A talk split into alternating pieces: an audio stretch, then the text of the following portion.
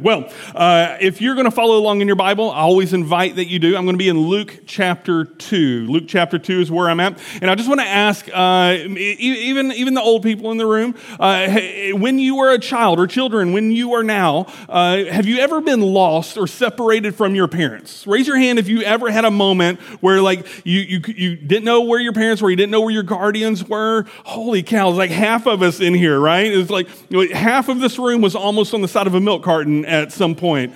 To be separated from, from your parents or from your grandparents, it is a terrifying, take it from me, I know personally, it is a terrifying moment where you just don't like, I don't know where to go, right? When I was about six years old, uh, I was with my grandmother, uh, who I affectionately refer to as Nana. I was with Nana, and we were at HEB in Nederland, the old HEB, not, not like the super mega HEB. We're talking about the size of, you know, like your house was the size of this HEB. And uh, we're in HEB, and I'm six six and she's and and I'm bored like every other six year old. Anybody get bored when you're going shopping? Yes. Uh, some of the adults, yeah, yeah, absolutely. And so I'm bored to tears. And so Nana just lets me kind of wander around, and I'm looking, and of course I go to the toy aisle. It's, it's the only aisle that's for me. And so I go to the toy aisle. I find this cap gun. It's so cool. I think this cap gun is so great. Uh, and so I have this cap gun and I think, I need this cap gun. Like, it's not a want, it is a need. You need food and drink and shelter. I need this cap gun.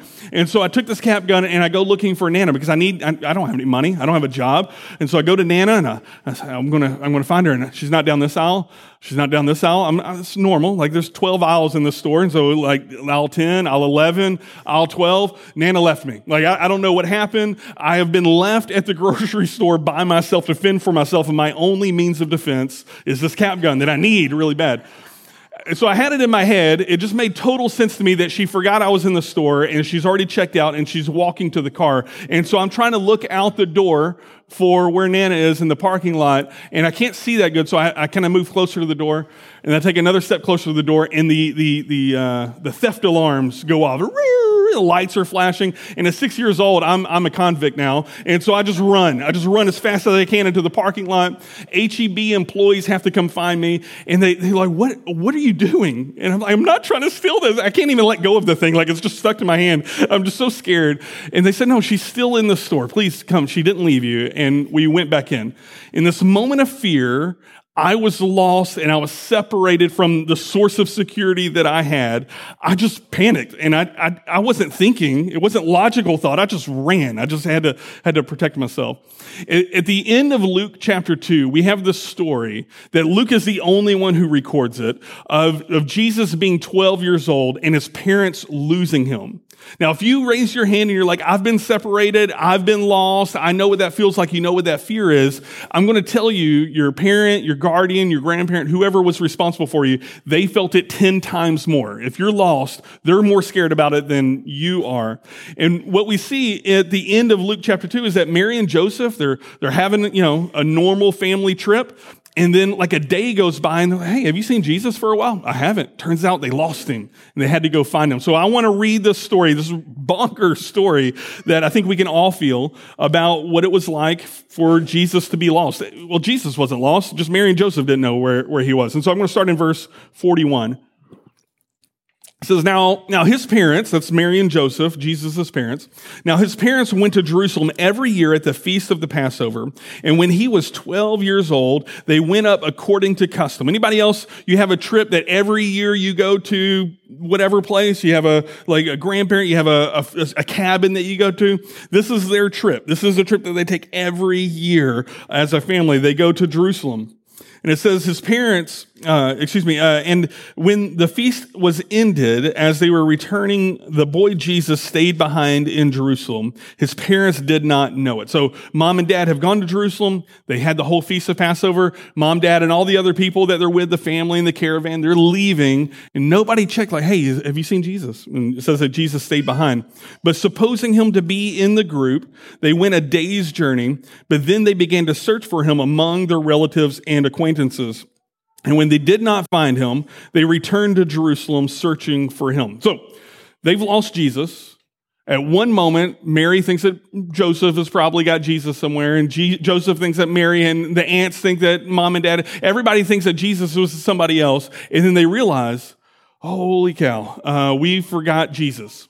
Now, this isn't just, I forgot my child, right? You know, if you were here last week when we were reading the Christmas story, this is the child that God has been promising humanity since the beginning of time, all right? So God has promised this child all the way back to Eve, and, and the angels told Mary, you remember this last week, the angels told Mary, like, this is the promised child, this is the Messiah. And it says that Mary treasured these things in her heart. And so not only is it a child, they're thinking like, you know, maybe, maybe I've broken God's plan. Uh, maybe, maybe I've broken God's promise for the world. That's, that's a potentially a heavier weight. I, I, wonder if we're being honest. You don't have to raise your hands on this, but I wonder if we're being honest, how many times we know that God has, you know, like promised a thing or is, is, we're hoping that he'll complete a thing and that we think that due to some decision we made or some oversight we made that we've broken God's promise. I, am just going to raise my hand and say, I've had that feeling like, oh my goodness, what if I broke God's promise?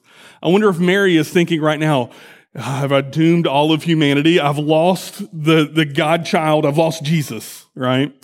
Uh, where, where is he? So they go searching for him.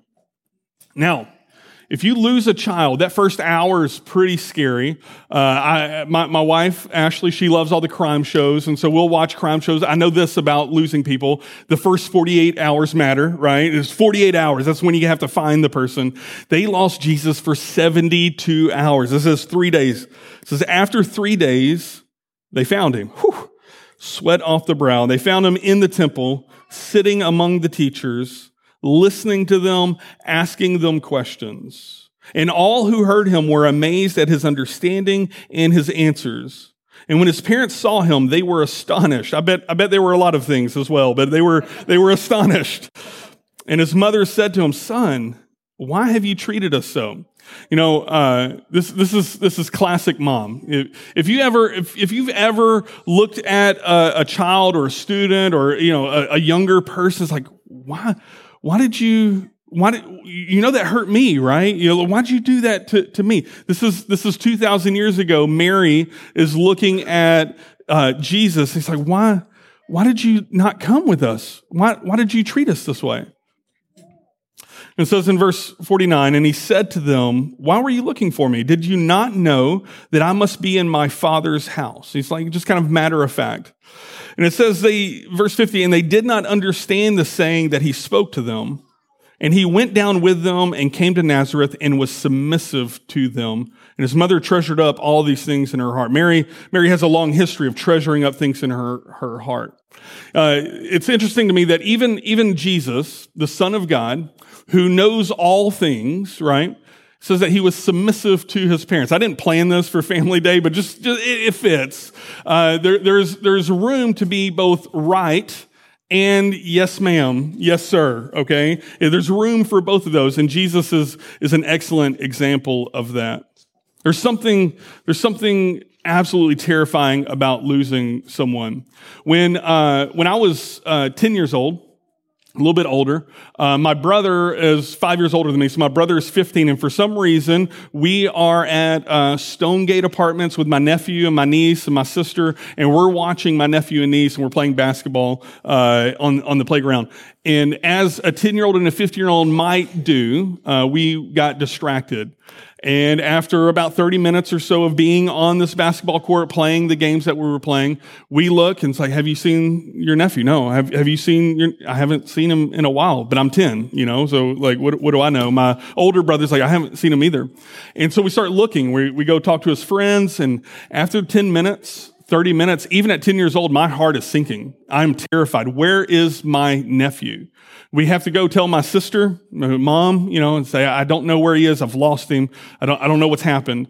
Uh, the police come. There was a man search for my nephew. Uh, we did find him, so just like I don't want too much suspense building up, but but for about two three hours, we could not find my nephew. We went to all of his friends. We knocked on doors. Have you seen him? We had pictures of him. After like hour two, I'm in the canal at ten years old, looking, I'm thinking like, did he fall in? What what has happened? And then, and then he just shows up. He just like, oh, here I am. I was, I was with my friends over here. There's something absolutely terrifying about being lost and separated. When, when you look back over this last year, uh, grown-ups especially, this 2022, the number of memes that I'm seeing is like, I made it. It's like, here's me surviving 2022. It's like a picture of someone with a black eye and like a tooth and they, you know, they're smiling with a thumbs up. It's like, here's me surviving 2022. And when, when we talk about the beginning of the year, so many conversations are this. I've gotten, I've gotten lost. I've, I've, I've, made some decisions. I've gotten farther away from God that I intended to be. Many of us, as we're thinking about the new year, we're thinking like, how do I get back closer to God? How do I do that? Uh, some of us even have a memory, a history of following Jesus. We remember this sweet moment six months ago, two years ago, five years ago of like your relationship with Christ was so strong you never thought it'd be separated. But in the last month or two, you've looked in the mirror and you thought, what's happened? Why am I so far away? Where is he? What do I do? I, I just want to look at Mary and Joseph's story as, as an example of what we can do as we move into the new year. When, when we find ourselves in a place that's far from Jesus, what should we do? What Mary and Joseph did, they thought, where did we see him last? I saw him in Jerusalem. And so they went to Jerusalem and they found him. That's where he was. And so the, the first thing I, I think that we could do, if, if that's you, if I'm describing you, you, you, you look back on the last few months, you're like, I feel far from God. How can I get close to him again? Well, let me ask you, where did you, where did you last see him? Where did you last have a strong relationship with your Lord? When, when was it so rich and so palpable that you never thought it would be broken? What, what worship songs were happening then? What church were you at? Uh, what, what groups of friends and discipleship groups of people were you surrounding yourself with that mattered? And maybe your next step, because you have a history of following Jesus, is to go where you last saw him and to get close to him and say, you know, I'm just, I'm going to sit here. Uh, a beautiful thing about Jesus is that he's terrible, terrible at playing hide and go seek. He just has no interest in it, right? He just doesn't like the game. My, my kids, they'll hide. I, my, my son snuck up on me in the hallway. He's like ninja and he like karate chopped me in the ribs. Uh, that, that's, that's all of us, right? But Jesus, Jesus, he doesn't like playing hide and go seek. In fact, he says in scripture, if you seek me, you'll find me. If you knock, I'll open the door. If you ask me, I will answer me. If you are interested in getting close to your Jesus again, you can go back close to where you last saw him, but the truth is that he's not going to hide from you. He's, he's not interested in it. He'll be easy to find. And so if you have a history of following Jesus and you're thinking right now, I need to be close to God, I would encourage you to go back to where you last saw him. The, the other thing that, that they did is that they found him in, in his father's house. They found him in the temple, right? And Jesus' response was, don't you know that I should be about my father's work? It's like very matter of fact, as a, as a teenage 12 year old Jesus would, would say. See, you can, you can kind of guess where you're going to get a good relationship with Jesus. Listen, listen to this go to where you see God doing some stuff and spend some time there. So even if you don't have a history of following Jesus, if you just have eyes to see these people have no hope and these people seem to have something figured out, I'm going to go closer to them. You don't have to have a history of following Jesus to be able to start building a history of following Jesus. You can just go to God's people, go to God's things, and he's going to be in his father's stuff. He's going to be, you're going to, you're going to find truths about him in his scriptures. You're going to find truths about him in a church like Carpenter's Way. I really love this church. But if you're like, you know what? I would rather go to that church over there. Please, by all means, wherever you can get close to Jesus, go there. Because what we're doing at this time of year, everybody, universally, is that we're evaluating things.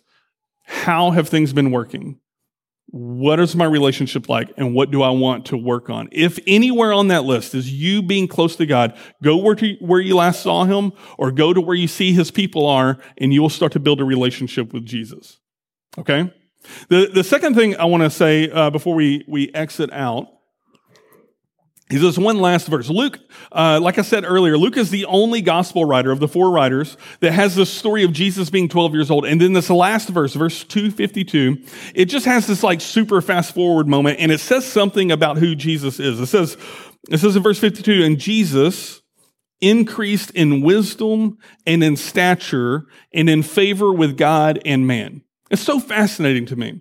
Because if, if you're like me, when I go to church, or especially when I was younger, when I would go to church, Jesus is 100% God and he knows all things. And he, like, he probably was born with like, you know, a knowledge of, a, you know, atoms and atomic things, but but Scripture says that like, he's also 100% human. That, that, he's like you and me in, in that way. That that he grew in stature. You know, Jesus was a baby and he wore diapers, and then then he was older, and probably at 12 years old. Uh, this is theologically as true as I can make it, but I can't prove it.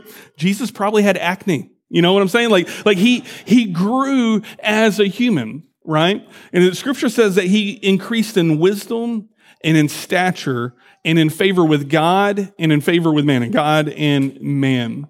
This is, this is how Jesus grew from his childhood into his adulthood. And I wonder if, if today is a good day to capture this idea that as you're making your resolutions, every, even if you don't formally write down a resolution, everybody uses the beginning of a year as like a, a, time to evaluate. What things do you want to do? What things do you want to start? And can I just encourage you that just as Jesus grew in these four areas, we'll, we'll pull it up here, that, that he grew in, in wisdom and he grew in stature, uh, that he grew in favor with God, he grew in favor with man. Can, can I just encourage you to, to consider you making a goal for each of these four categories? Your, your children will appreciate the fact that you're making these goals. They want to see examples of this. You will be better as a result of this. That if you, if you consider like, how can I grow in godly wisdom? What, what do you need to surround yourself with? I'm not going to answer the question. I'm just going to ask it right now. We'll answer it next week. How, uh, what, what do you need to grow in that wisdom? And what steps are, are you taking? Grow in stature. There, there is a need for us to consider our physical health as well. Uh, uh many people, like right now, gym memberships are at their lowest because they just want to get you hooked and like, you know, then, then they, they take your money.